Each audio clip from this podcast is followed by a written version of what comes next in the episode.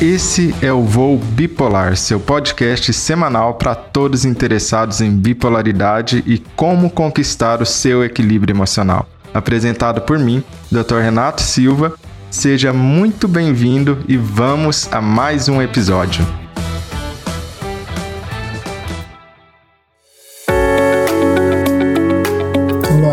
Noite a todos. E hoje a gente vai ter uma live bem legal, que é uma live com a doutora Juliane, que é médica psiquiatra e fala bastante aí no seu Insta sobre meditação. E, ah, Juliana, se você quiser se apresentar aí para o pessoal que ainda não te conhece, fica à vontade. Primeiro, é um imenso prazer estar aqui. Obrigada, viu, Renato, pelo convite. Mas eu sou médica psiquiatra e eu atuo aqui no Ceará, no interior do Ceará, em Juazeiro do Norte. Sou instrutora de terapia cognitiva baseada em mindfulness. Dou aula aqui na faculdade de, de medicina, né, para turma do oitavo semestre, aula de psiquiatria. Participo também da diretoria aqui da Associação de Psiquiatria do Estado do Ceará e também vivo aqui nessa vida do Instagram, tentando diminuir preconceito na psiquiatria, melhorar a qualidade de vida, saúde mental, o que a gente busca por aqui para que nossos pacientes tenham mais qualidade de vida, né, Renato? Que legal, legal. Muito bom, Juliana.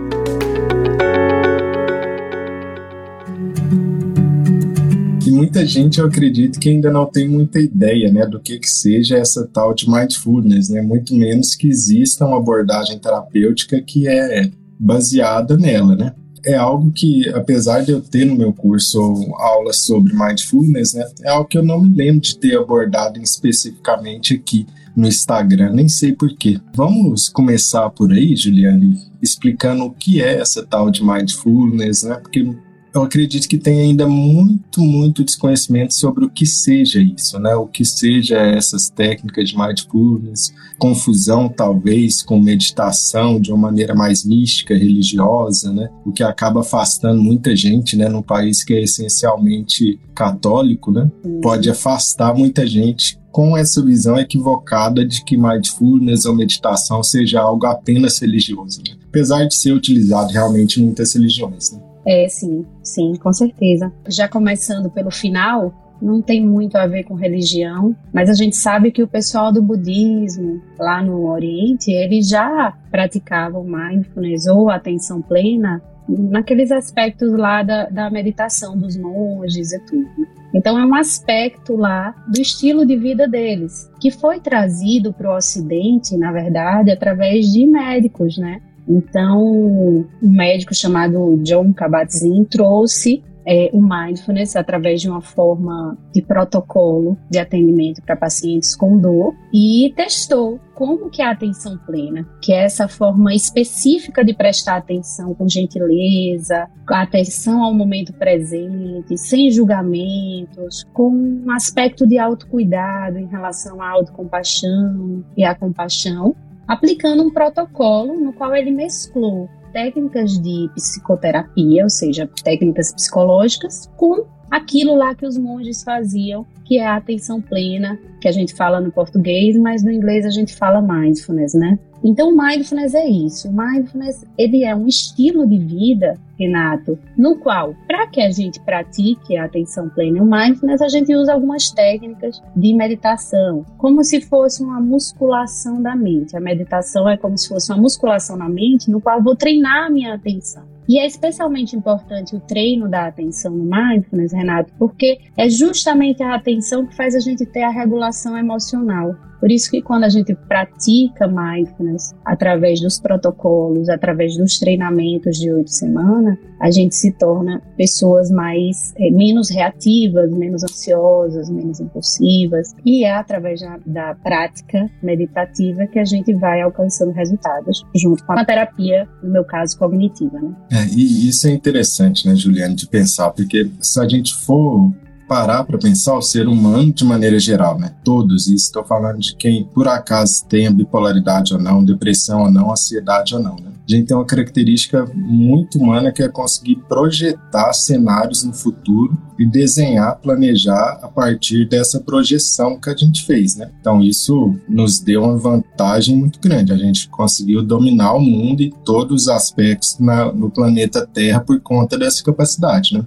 Só que na maior parte das vezes a gente não consegue desligar isso e isso pode se tornar algo negativo dependendo da quantidade. Então, a mente humana está sempre criando, projetando cenários, pensando no futuro, pensando em consequências, utilizando dessa habilidade que vai salvar a gente em inúmeros aspectos, em inúmeros momentos, só que em muitos outros vai atrapalhar, porque a gente não tem uma capacidade natural ou instintiva de ficar no aqui e agora. Qualquer um passou por isso e passa por isso todo o tempo, o tempo todo que seria o quê? É, eu tá aqui no lugar, mas minha mente não tá aqui. Minha mente tá pensando o que que eu vou fazer sexta-feira, a mente tá pensando no que que sua vizinha disse, a mente tá maquinando qual mensagem que vai enviar para fulano de tal e por aí vai. Então sua mente está constantemente saltando de um cenário hipotético para outro, de um cenário hipotético para outro, a ponto de, de na maior parte das vezes a gente até perder o contato com a realidade a gente não vive na realidade em si. Na maior parte do tempo, a gente não está vivendo na realidade em si, no momento presente aqui e agora, mas a gente está imerso, perdido na nossa própria mente, né?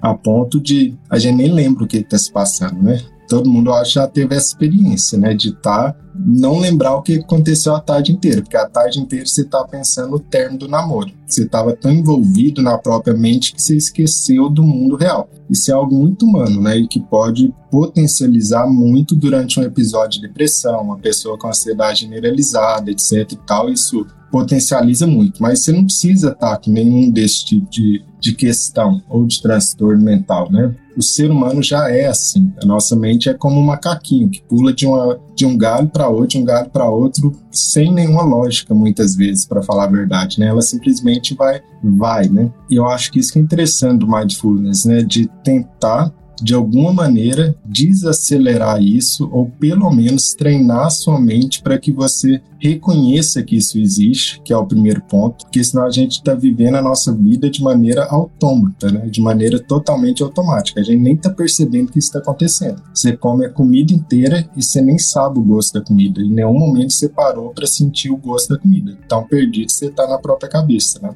Eu acho interessante que o Mindfulness é um treinamento para lidar com essa questão que ocorre com a gente para não falar 24 horas. É, 24 horas, na verdade, né? Nem não desliga nem o sono, né? Você sabe que tem uma pesquisa, né, Renato, que coloca que a gente passa 47% do tempo divagando. Então, o nosso modo operante normal de ser é que a gente fique metade do tempo divagando. O problema é que a gente tem passado, por conta desse, desse mundo moderno, do aceleramento, da correria, muito mais tempo é, no modo piloto automático, no qual nossa mente fica divagando e a gente não percebe o que está acontecendo ao redor. Justamente por isso que você falou, ou pensando no passado, ou pensando no futuro. E o problema nem é pensar no passado ou no futuro, o problema é não perceber que está nesse modo pensando no passado e pensando no futuro. E eu até falo que a, a gente fica meio que zumbi da vida, vai, a vida vai passando e a gente vai vivendo sem perceber o que está acontecendo naquele momento presente ali.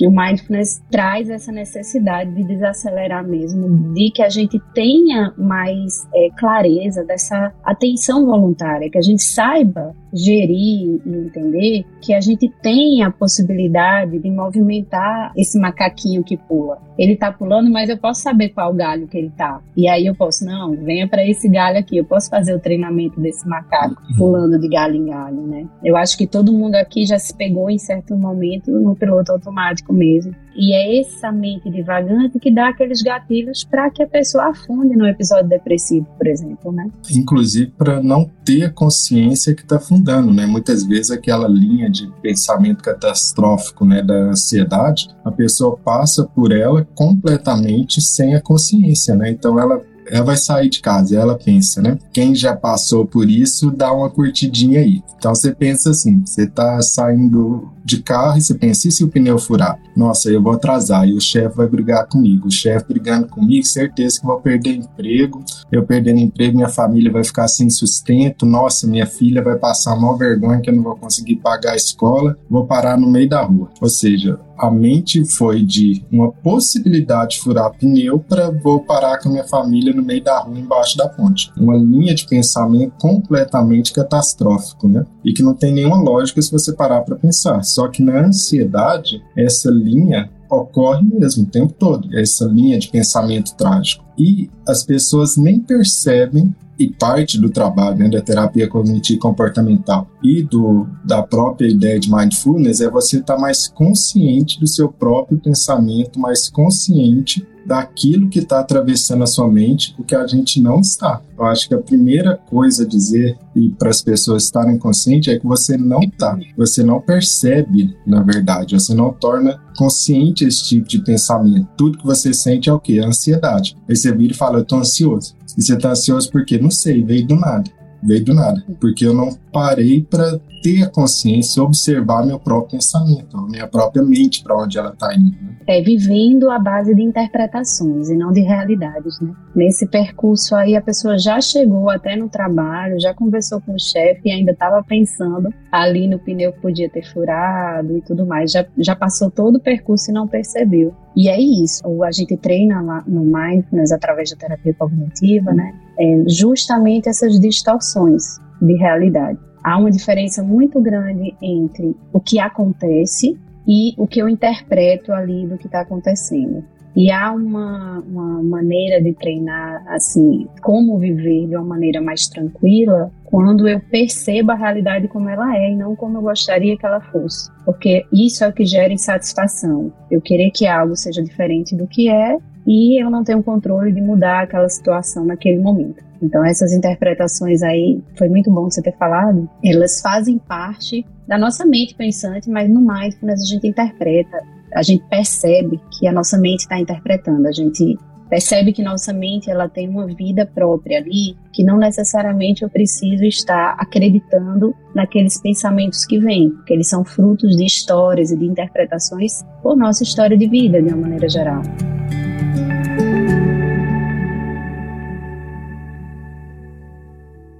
Eu gosto muito de pensar, né, Juliana, aquela questão de aprender um, um, idioma novo, né? Quando tem um sobrinho de uns dois anos, né? Ele, quando tá aprendendo o idioma, é interessante, que ele aprende sim um sotaque, né? Por quê? Porque ele tá ouvindo o fonema que alguém tá falando e ele repete o fonema exatamente como está sendo dito. Então, ele ouve exatamente o que é. Enquanto a gente, quando está ouvindo o mesmo fonema, a gente coloca o nosso sotaque. Por quê? Porque o nosso cérebro não consegue interpretar exatamente o que é um fonema a gente só interpreta a partir dos fonemas que a gente sabe do português. Aí fica com sotaque, porque a gente não ouve o que é de verdade, a gente ouve a nossa interpretação da realidade, né? E, e o cérebro vai se tornando cada vez mais rígido nesse sentido de e, e essa é uma forma de poupar energia, né? Que o, o nosso cérebro evoluiu, não evoluiu, mas foi selecionado para que isso acontecesse, que basicamente se eu faço julgamentos rápidos, as minhas chances de sobreviver são maiores no meio da floresta, né? Então, ah, tem um,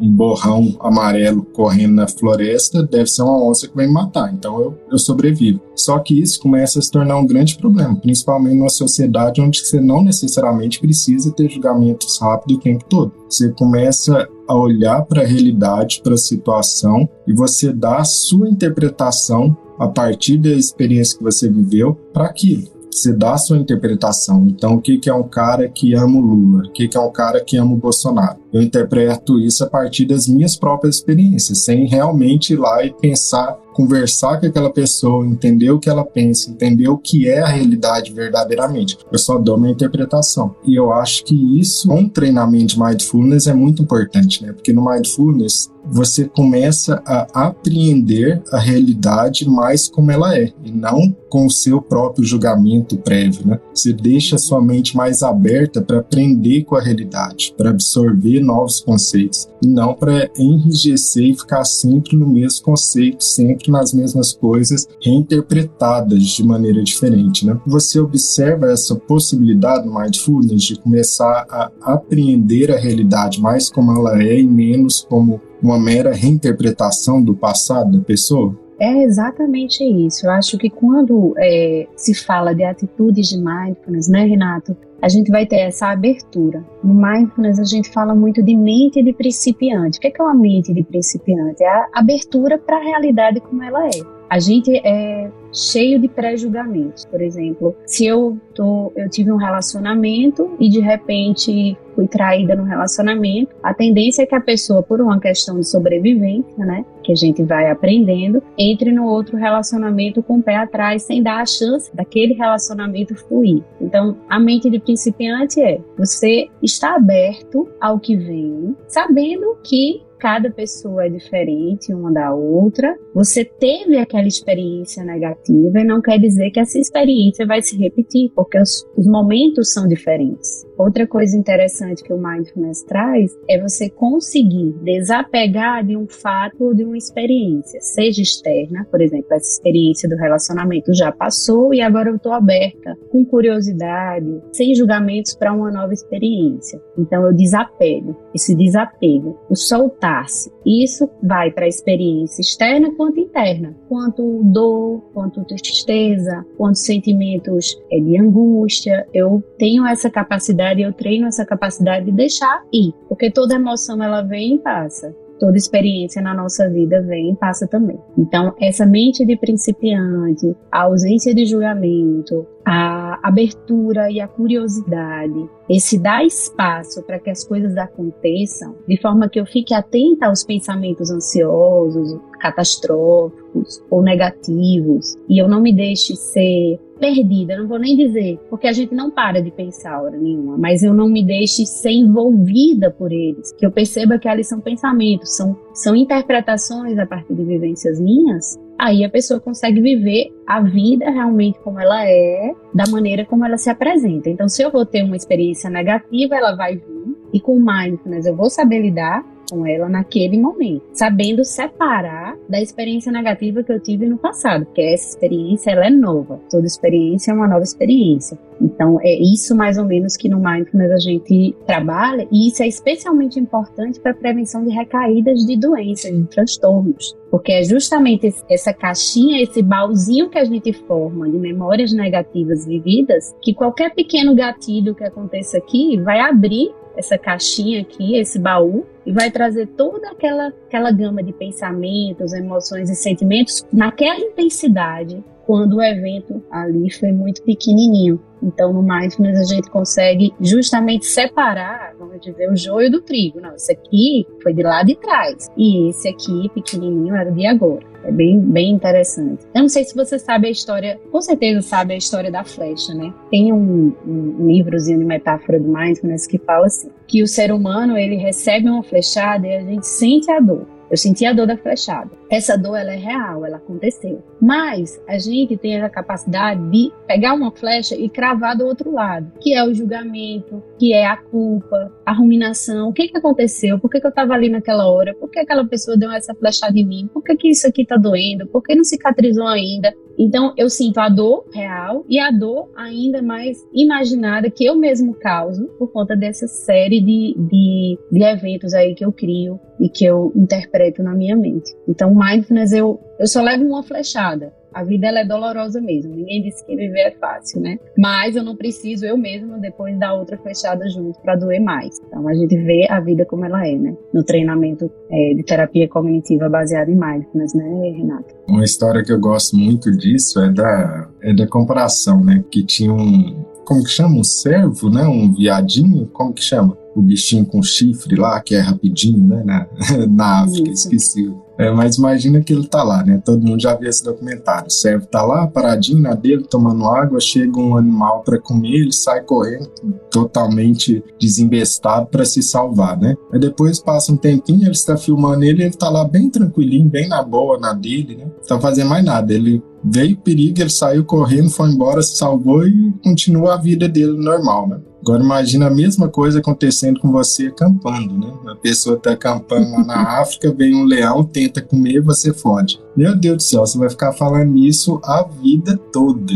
né? Você vai chegar no avião, você vai contar a história, vai chegar em casa, vai contar a história, e conta para psicóloga, e conta para os amigos, e dá palestra sobre isso. Vai passar anos e anos falando sobre aquele momento. Enquanto o antílope, o servo, aquilo ali foi, foi, passou, ele continua ali no presente. Né? Essa capacidade humana, né, de às vezes você leva uma flechadinha que é até pequena, mas a, a flecha que você mesmo coloca é muito, muito maior. Muito, muito maior. Ainda mais dependendo do tipo de interpretação que a sua mente está acostumada a dar para situações. Então, esse tipo de interpretação que às vezes a pessoa tem do mundo, às vezes por vivências muito difíceis que teve durante a infância, adolescência, por exemplo, né? e que é um dos fatores de risco de desenvolver mais tarde algum transtorno mental, é se eu tive uma é, vivência difícil ou estressante né, durante a infância e adolescência, a gente pode carregando essa estrutura mental e trazendo essa interpretação equivocada para tudo que acontece na nossa vida. Tipo, alguém não te ajuda e você fala, viu? Ninguém me ajuda, ninguém nunca me ajuda. Não é verdade. Tem gente que ajuda, tem gente que não ajuda. É, e o mindfulness ele pode te ajudar a enxergar melhor cada ato, cada realidade como ela é, e não como uma simples reinterpretação do passado, né, que você está trazendo para o presente. E às vezes essa interpretação está correta, mas muitas vezes não está. Não está nada correta, na verdade, está ao contrário, né? É, às vezes a gente precisa, para sobrevivência, aprender com as experiências, né? Senão a gente teria algum tipo de transtorno de personalidade envolvido aí, né? Mas a gente tem que aprender com a experiência de toda forma. Porém, a gente precisa estar aberto às novas experiências, senão a gente não consegue viver, porque não há como ter o controle e o mindfulness traz muito essa percepção, essa forma de viver, que não há como ter o controle de tudo no qual a gente está vivendo. Eu não tenho como ter o controle do que a pessoa pensa. Não tenho como ter essa presunção de achar que eu leio o que as pessoas pensam. Às vezes eu gosto de falar para os meus pacientes assim, Renato, que a gente precisa ser humilde para entender que a gente não lê pensamentos. Então, ah, a pessoa passou não falou comigo porque estava com raiva de mim. Não. Até onde a gente sabe, a resposta é não sei, porque é, eu não tenho como ler o pensamento da pessoa. Ela não falou por uma série de motivos que a gente não sabe. Ou porque estava preocupado com outra coisa, porque não viu, porque não queria falar mesmo, porque estava com raiva de você. Está entre as opções, mas não é a única opção coração. E às vezes as pessoas tomam essa opção como única e acreditam piamente nela, né? Então é, é, bem interessante quando a gente vai adquirindo esse estilo de vida. Uma das pessoas perguntaram assim: mas mindfulness é meditação? Você até falou. Mindfulness não é meditação. Na verdade, mindfulness é um estilo de vida em que a gente vai tendo essas características de abertura, de não julgamento, de paciência, aceitação, de desapego, de autocompaixão, mas que a gente precisa treinar. Como tudo, a gente precisa treinar para ter uma habilidade. Então, é através das práticas de meditação, do tipo de atenção plena, de mindfulness, que a gente treina essa atenção. É como se fosse puxar peso na academia, como eu falei. Se eu quero pegar uma coisa muito pesada, eu não vou pegar do nada. Eu vou lá na academia, de maneira 90% das pessoas não vão felizes, vão porque tem que ir, né? Normalmente, 97% das pessoas, né? Chutando aí, brincando, e vai pegar um pezinho ali, uns 40, 50 minutos, vai, vai crescer o músculo e vai poder pegar aquela faixa pesada. Sem treinar, a pessoa não vai conseguir, porque não fez o exercício, né? Então, para eu treinar o mindfulness, eu tenho que fazer a meditação. E quando a gente fala de terapia cognitiva baseada em mindfulness, eu vou tanto treinar os experimentos cognitivos, que tem nas semanas que a gente vai treinando, quanto as meditações, né? Os dois fazem parte.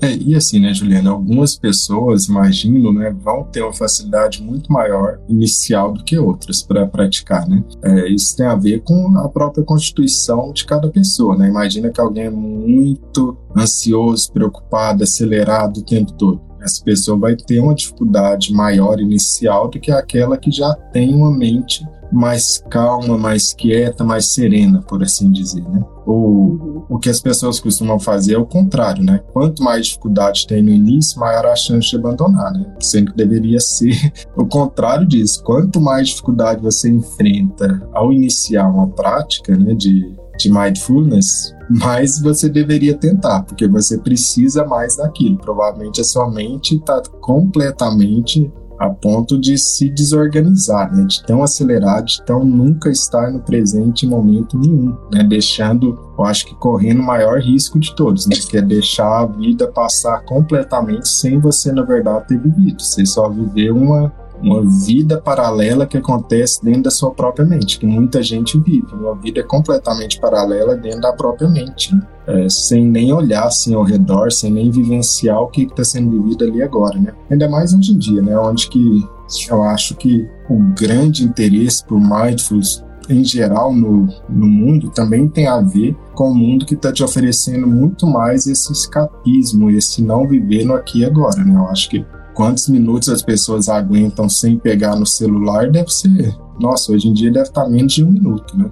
Não, ah, é. não acho que as pessoas dão conta de ficar parada assim, com, sem pegar no celular, de aguentar, sei lá, cinco minutos de tédio, ou seja, sem estímulo dopaminérgico que seja, vai ser raro alguém que faça isso. Né? Sim, eu estava falando, ontem eu fiz uma live lá no, no meu perfil, Renato, sobre como ser multitarefa afeta a saúde mental. Eu estava falando justamente disso. Com essa quantidade de informação que a gente tem hoje em dia, a gente está treinando muito mais a, a, nossa dispersão da atenção do que a atenção voluntária, a atenção é, racional, essa atenção executiva que a gente tem. Então, quando eu sou bebezinho, eu vou adquirindo habilidades e circuitos cerebrais para ter atenções, vou tendo as atenções é, é, crescendo em habilidade, até eu chegar numa atenção voluntária, ou seja, eu, eu dou atenção para o que eu quero. Só que com a quantidade de estímulo, a mente ela vai treinando mudar de foco. Então eu tô aqui mesmo no celular, eu tô trocando aqui o foco toda hora na hora que eu vou passando os vídeos ali do Reels, por exemplo. Ou na hora que eu tô aqui com a tela do computador, com o celular, dirigindo, escutando música, mandando mensagem e fazendo tudo ao mesmo tempo. Então, é do mesmo jeito do mindfulness que eu treino a atenção voluntária, quando eu tenho esse hábito de estar fazendo muitas coisas ao mesmo tempo, eu estou treinando minha mente dispersa. Então a gente está sem querer destreinando a atenção voluntária, a gente sem querer está desregulando as emoções, se tornando mais reativo, mais automáticos, mais impulsivos, através de um comportamento que gera dopamina, que vai viciando de certa forma, né, de um estímulo contínuo ali e que em algum momento a gente vai precisar retroceder, que a humanidade não vai ficar é, demenciada com 20 anos de idade, né? Porque no caminho que vai as crianças já sabendo mexer no celular com um ano, quando chegar com 20, ninguém foca mais em nada, não existe mais, ninguém sabe mais nem o que está vivendo. A gente ainda está numa geração que está com a sequela pouca. Imagina as crianças, né? Já nascem com o celular ali na galinha pintadinha um mês. Então, o que que acontece? Quando a gente vai treinando mindfulness, vai ser difícil. É um esforço também, é uma energia gasta eu colocar a atenção no foco só, fazer uma coisa de cada vez. Não vai ser fácil, não. Mas cada vez que eu vou treinando ali, nosso cérebro esperto, neuroplástico, que vai crescendo como uma árvore, se eu vou treinando determinadas áreas dele, ele vai crescendo, Daqui a pouco aquele esforço vai ficando menor, vai ficando menor, vai ficando menor e eu vou conseguindo manter a atenção. Por isso que os protocolos eles não são assim, do nada eu vou praticar mindfulness, mas é importante para começar aos poucos com um propósito ali baseado em um protocolo para não se frustrar de cara, porque se você vai logo e eu quero ficar ali é, prestando atenção o tempo todo em determinada coisa e eu não consigo, a chance de desistir ali é muito grande, como você falou. Então tem que ser aos poucos. No início a gente começa só prestando atenção para onde a mente vai, deixa a mente aí. Ai, olha, do nada já comecei a pensar e me perdi. Volta, do nada, volta, do nada, volta, do nada, volta. E vai treinando, treinando, treinando, até que esse esforço vai se tornando cada vez menor. Mas tudo carece de esforço no início, né, gente? Não tem como não, não ter esforço no início para fazer, né? Tudo, tudo que vale a pena, pelo menos, né, Juliana? Eu acho que essa prática, esse treinamento, né, que não é algo que é rápido, né? não é uma pílula mágica, né? é algo que exige realmente uma certa disciplina e repetição ao longo do tempo, né? de você ir praticando isso constantemente até você ficando melhor. Né? É, ele é uhum. capaz de mudar o, o, cérebro realmente. Né? Você tem estudos com ressonância magnética funcional mostrando a mente, o cérebro de pessoas que meditam há muito tempo, né, como ela vai mudando, determinadas áreas se tornam mais ativas né, é, ao longo do tempo, né, que é simplesmente o, o treinar constante daquilo, né. É, e uma das coisas que ajuda muito, pelo menos para quem tem bipolaridade, é a capacidade ao longo do tempo, né, de mindfulness, de te deixar menos impulsivo ou de você ter mais controle sobre seus impulsos, né, de maneira geral é, à medida que você não fica naquela reatividade o tempo todo, né? Porque o, o impulso é justamente isso. Eu sinto algo e eu já emito um comportamento. Eu não penso, eu não tenho tempo para pensar entre meu sentimento e pesar as consequências se eu devo ou não emitir um comportamento, falar uma palavra, etc. Né? Enquanto mindfulness ajuda demais você a ter isso, a expandir, a ter tempo entre o pensar, entre o sentir e o agir. Né? Então você tem um tempo para pensar ali, né? que vem depois de algum tempo. Né? Eu vejo isso nas pessoas que realmente praticaram mindfulness e ficaram bem menos impossíveis. Né? É, até porque existe algumas verdades que você só vai enxergando através da prática, né? porque uma das verdades é você não é especial no universo de maneira geral. É, ah, por que, que isso aconteceu comigo? É, por que não com você? Né? Acontece com todo mundo. Todo mundo tem um monte de desgraça na vida acontecendo o tempo todo. Tem coisas terríveis acontecendo, pessoas na Ucrânia que não mereciam isso. Tem um monte de coisa ruim acontecendo no mundo o tempo todo com um monte de gente que não fez nada para merecer isso, né? Mas esse é um tipo de verdade que é o famoso olhar para o universo e falar por que não eu, né? Ao invés de ficar se perguntando, ah, por que eu? Só comigo, o tempo todo. Nossa, é, tá de marcação comigo. Essas coisas só acontecem comigo, né? E na verdade não é. Você é importante, mas no cosmos, no universo, de maneira geral, as coisas simplesmente são elas simplesmente acontecem. No universo não está conspirando contra você. Não tem um plano conspiratório, ah, eu vou fazer essa pessoa ter isso ou aquilo, essa ou aquela aprovação. Faz parte dessa questão de você conseguir enxergar a realidade como ela é, ao invés de enxergar uma realidade totalmente deturpada pelo seu próprio julgamento a ponto da pessoa sai de casa e começa a chover, aí, viu? Tá chovendo aí, ó. Só acontece comigo essas coisas. Eu saio de casa começa a chover. Não, meu amigo, tá chovendo mesmo. Não tem nada a ver com você a chuva, não. É porque a chuva chove. Acontece essas coisas mesmo. Né? Eu acho que trazendo sua mente mais para a realidade pode trazer verdades muito profundas assim sobre a nossa própria vida e a nossa própria realidade. Né? Mas é claro que isso demora um, um, bom tempo de prática, né? até você conseguir verdadeiramente internalizar insights dessa maneira. Né? É, isso é algo que é buscado ou não? É, normalmente os protocolos, Renato, eles são de oito semanas, né? Então, quando a gente vai semanalmente acompanhando aquela pessoa ali que está treinando o mindfulness através da terapia cognitiva, em oito semanas ali com aulas e atividades semanais, ela já vai estar tá apta realmente a seguir com as próprias pernas ali em relação a suas habilidades de meditação, das práticas e o mindfulness que a gente chama do cotidiano. Realmente tem uma transformação nessa questão de ver o mundo, porque o mundo se torna mais leve justamente porque a gente rumina menos, interpreta menos as coisas, né? Porque o grande problema é essa mente que fica ruminando ou catastrofizando as coisas, antecipando. Esse tipo de mentalidade não é uma mentalidade assertiva, não é algo que faz a gente progredir é algo que paralisa, porque eu deixo de produzir aqui algo para o meu futuro, pensando em algo que já passou ou pensando no futuro ainda que está para vir.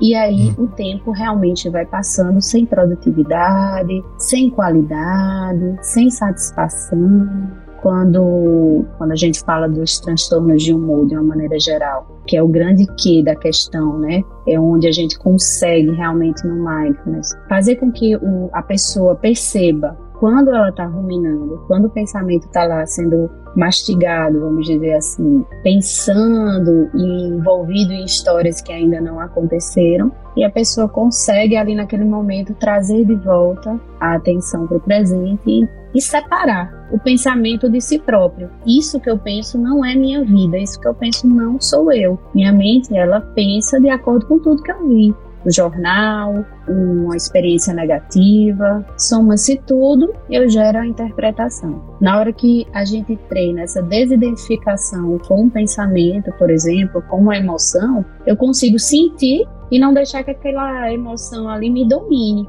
porque eu sei que ela é um evento mental que acontece em mim e ela não sou eu. Então isso é bastante interessante. E basta uhum. querer iniciar, né? E olha, Juliana, queria agradecer muito, viu? Um abraço, viu, Juliana? Um abraço. Boa noite para você noite, e boa noite para vocês também, pessoal.